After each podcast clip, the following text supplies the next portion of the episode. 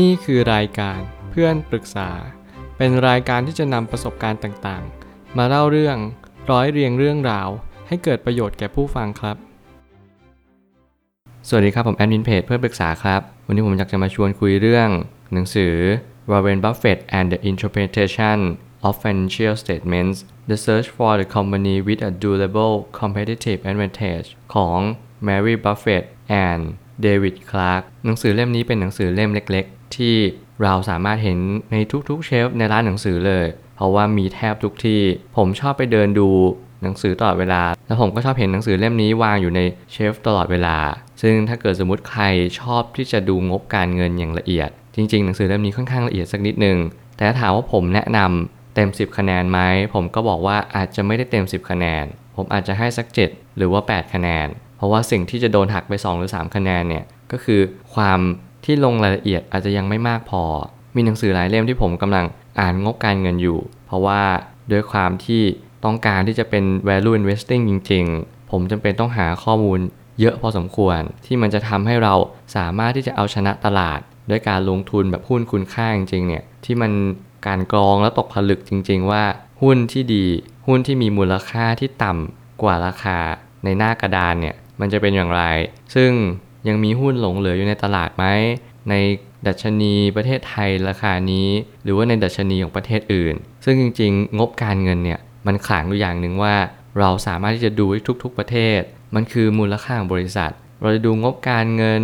งบกิจการ งบดุล งบกระแสเงินสด หรืองบอะไรก็แล้วแต่ ที่ขึ้นชื่อว่างบเนี่ย balance sheet เอยอะไรเอยสิ่งที่เราจะรู้ชัดเลยก็คือ เราจะรู้บริษัทนี้มีสภาพคล่องที่ดีหรือเปล่า มีกระแสเงินสดอิสระเนี่ยสูงพอไหม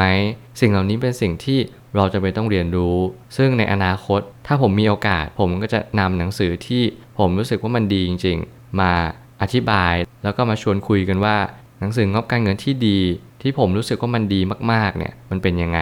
แต่เอาง่ายๆว่าถ้าเกิดใครอยากจะดูงบการเงินคร่าวๆ แล้วต้องการที่จะเรียนรู้การดูงบบริษัท เราอยากจะลงทุน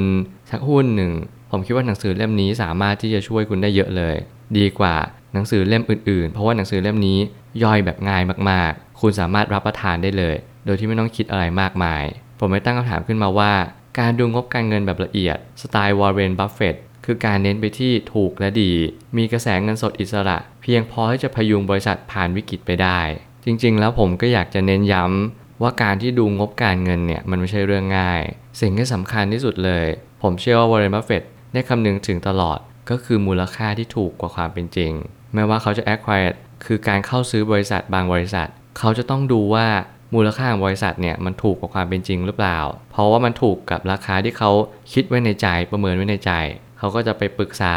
กับคู่หูของเขาที่ชื่อชาร์ลีมังเกอร์ผมเชื่อว่าสิ่งที่วอร์เรนบัฟเฟตกำลังทำเนี่ยก็คือการที่เราประเมินมูลค่าบริษัทจริง ๆ เราพยายามหักลบกลบหนี้ แล้วเราลองดูซิว่าไอสิ่งที่เราซื้อไปเนี่ยมันมีความคุ้มค่าไหมเราจะคืนทุนเมื่อไหร่ แล้วบริษัทสามารถสร้างกระแสเงินสดอิสระ หรือกระแสเงินสดธรรมดาเนี่ยได้หรือเปล่า ถ้าเกิดสมมุติว่าบริษัทไม่สามารถที่จะมี net income ที่มากเพียงพอ เราก็อาจจะไม่ได้เข้าซื้อบริษัทนั้น เพราะบริษัทนั้นไม่ได้น่าลงทุน บริษัทนั้นไม่สามารถที่จะผลิตกระแสเงินสด แล้วก็ไม่สามารถผลิตรายได้หรือกำไรเนี่ยให้มันมากเพียงพอที่เราจะเลี้ยงดูพนักงาน แล้วก็สามารถที่จะมอบปันผลให้กับผู้ถือหุ้นทุกคนได้ มันเลยกลับกลายเป็นว่าเราต้องดูหุ้นที่ถูกและดี คือหุ้นที่มีความแข็งแกร่ง มีเสาหลักอันมั่นคง ซึ่งผมก็ได้เน้นย้ำเรื่องเสาหลักอันนี้เอาไว้บ่อยมาก เพราะว่ามันเป็นจุดที่สำคัญที่สุดที่วอร์เรนบัฟเฟตได้คำนึงถึงตลอด สิ่งที่ต้องโฟกัสคือรายจ่ายคงที่ของบริษัทนั้นๆ เช่น SG&A และ R&D ให้น้อยที่สุดเท่าที่เป็นไปได้ หลายคนอาจจะงงว่า SG&A หรือว่า R&D คืออะไร หลายคนที่อ่านงบการเงินบ่อยๆ เนี่ยจะเห็นคำนี้เป็นประจำ SG&A ก็คือ Selling General and Administrative Expense ก็คือค่าใช้จ่ายทั้งหมดในการบริหารในการขายในการที่เราใช้จ่ายไปกับทุกๆสิ่งเลยในบริษัท และ R&D ก็คือ Research and Development ค่าใช้จ่ายที่เราใช้ไปกับเงินวิจัย พัฒนา ต่อยอดบริษัทต่างๆ โดยรวม ซึ่งจริงๆ 2 ค่านี้ผมอยากจะแนะนำว่า มันเป็นสิ่งที่เราจะต้องคำนึงอยู่บ่อยครั้ง หลายบริษัทในประเทศไทย ผมไม่เห็นใน balance sheet ในงบดุลว่าเขาจะมี R&D เท่าไหร่ แต่ผมอยากให้ลองดู เพื่อตรวจงบการเงินไปพร้อม ๆ กันว่า เราจะพยายามพิจารณาสิ่งเหล่านี้ อยู่ในพื้นฐานที่ไม่ควรมีจะดีที่สุด ต่างประเทศที่เขาเป็นหุ้นเทคโนโลยี เขาจะมี R&D เยอะมาก เพราะว่าเขาจำเป็นต้องหาข้อมูลวิจัย แล้วก็การพัฒนาการที่เติบโตอย่างยิ่ง แต่แน่นอนว่า SG&A เนี่ยก็ยังมีในบริษัทไทยทุกๆทที่ไม่ว่าคุณจะอยู่ในอุตสาหกรรมใด คุณก็จะเจอ SG&A เนี่ยตลอดเวลา ค่าเสื่อมของสินทรัพย์ไม่หมุนเวียนมากน้อยเพียงใด ยิ่งเสื่อมน้อยก็ยิ่งดี เพราะบริษัทไม่จำเป็นต้องใช้จ่ายตรงส่วนนี้มาก ถ้าเกิดสมมติเรามาตรวจสอบดูว่า บริษัทนี้น่าลงทุนหรือเปล่า เราก็ต้องดูว่าค่าเสื่อมเป็นยังไง ค่าเสื่อมก็คือสิ่งที่เป็นสินทรัพย์เนี่ยที่รวมทั้งหมุนเวียนและไม่หมุนเวียน ก็จะมีทั้งค่าเสื่อม โดยปริยาย หลายบริษัทที่เป็นอุตสาหกรรมหนัก จะมีค่าเสื่อมมากกว่าปกติ เพราะเขาจำเป็นต้องมีเครื่องจักรที่ค่อนข้างที่จะมากพอสมควร ยิ่งเรามีอุตสาหกรรมที่ใหญ่ เราก็จะมีโอกาสเสียค่าเสื่อมมากกว่าปกติ ส่วนใหญ่ก็จะอยู่ในจุดที่เรียกว่าสินทรัพย์ไม่หมุนเวียนอยู่เป็นประจำแล้วก็สินทรัพย์ที่ไม่มีตัวตน ซึ่งเราก็จำเป็นต้องตรวจสอบงบดุลอีกทีหนึ่งว่า เราพิจารณาดูแล้วว่าสินทรัพย์เนี่ยมันสามารถเสื่อมได้ต่อปีเท่าไหร่ ต่อ 5 ปีเท่าไหร่ หรือต่อ 10 ปี ถ้าเกิดสมมุติว่าสินทรัพย์ไม่หมุนเวียนมันเสื่อมเร็วมากๆ ในอัตราที่เราจะได้กำไรสุทธิก็จะต่ำลงอย่างเห็นได้ชัดเลย เพราะว่าเมื่อไหร่ก็ตามที่เราหักค่าใช้จ่ายค่าเสื่อม มันก็จะกลายเป็นกำไรสุทธิที่เราจะเห็นกันอยู่ประจำว่าทำไมบริษัทบางบริษัท มีกำไรสุทธิที่ต่ำมาก และหลาย ๆ ครั้งที่บริษัทหลายบริษัทที่มีอัตรากำไรสุทธิที่สูง ซึ่งเราจะเป็นต้องดูในระยะยาวสักนิดหนึ่งอาจจะต้องดูงบดุลในระดับ 10 ปีหรือ 20 ปีขึ้นไป เราจะเห็นว่าค่าเสื่อมนั้นมีผลระดับหนึ่ง แต่เราก็ต้องดูผู้บริหารด้วยว่าผู้บริหารเขาบริหารสินทรัพย์ไม่หมุนเวียนนี้ยังไง ค่าเสื่อมเขาจะลดลงไปได้มากน้อยเพียงใด ก็ขึ้นอยู่กับแมเนเจอร์หรือผู้จัดการบริหารของบริษัทนั้นๆ ลองดูสินทรัพย์หมุนเวียนที่สามารถแปลงสภาพเป็นเงินสดได้รวดเร็ว อย่างมากที่สุดไม่ควรเกิน 1 ปี ก็จะเป็นตัวเพิ่มสภาพคล่องให้กับเงินสดได้เช่นกัน สิ่งเหล่านี้ผมเชื่อว่ามันเป็นส่วนที่สำคัญที่สุด เงินสด ก็คือสิ่งที่จะเป็นตัวแลกเปลี่ยน สินทรัพย์ต่างๆ ของต่างๆ ที่ทำให้เราสามารถที่จะแปลงเป็นเงินสดได้รวดเร็ว การที่เราถือเงินสดเนี่ยมันมีโอกาสมากกว่าสินทรัพย์อื่นๆ อย่างเช่นช่วงวิกฤตเนี่ยเห็นชัดเลยว่า สภาพคล่องเนี่ยสำคัญที่สุด เราจะเห็นบริษัทที่อาจจะมีเข้าข่ายล้มละลาย เพราะสิ่งที่สำคัญคือเขาขาดสภาพคล่อง เขาไม่สามารถจะมีเงินสด ผ่อนหรือเยียวยา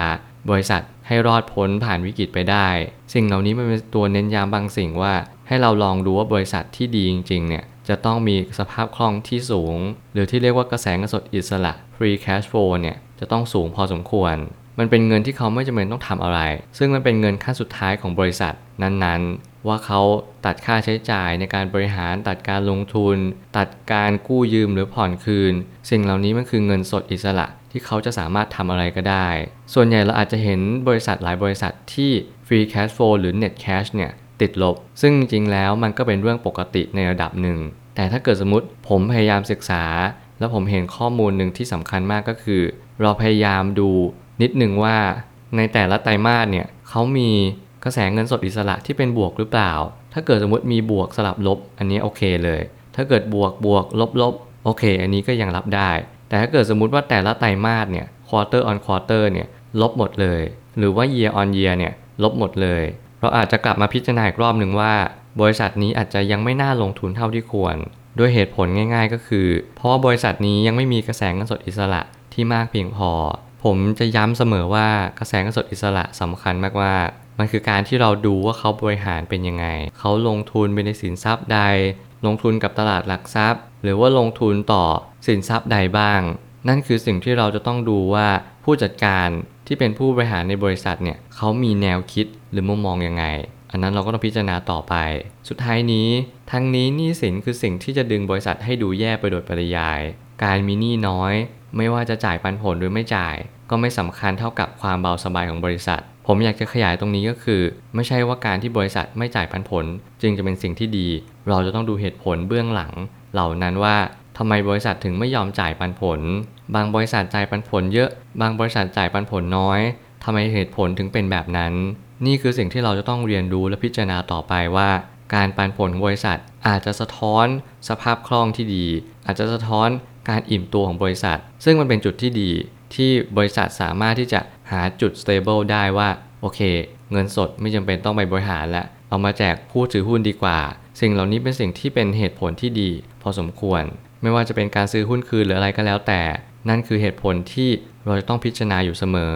อย่าเพิกเฉยเด็ดขาด การดูงบดุล การดูกระแสเงินสดอิสระ การดูงบการเงิน หรือแม้กระทั่งงบรายรับรายจ่าย เราจำเป็นต้องพิจารณาอย่างละเอียดถี่ถ้วน ผมเชื่อว่าทุกปัญหาย่อมมีทางออกเสมอ ขอบคุณครับ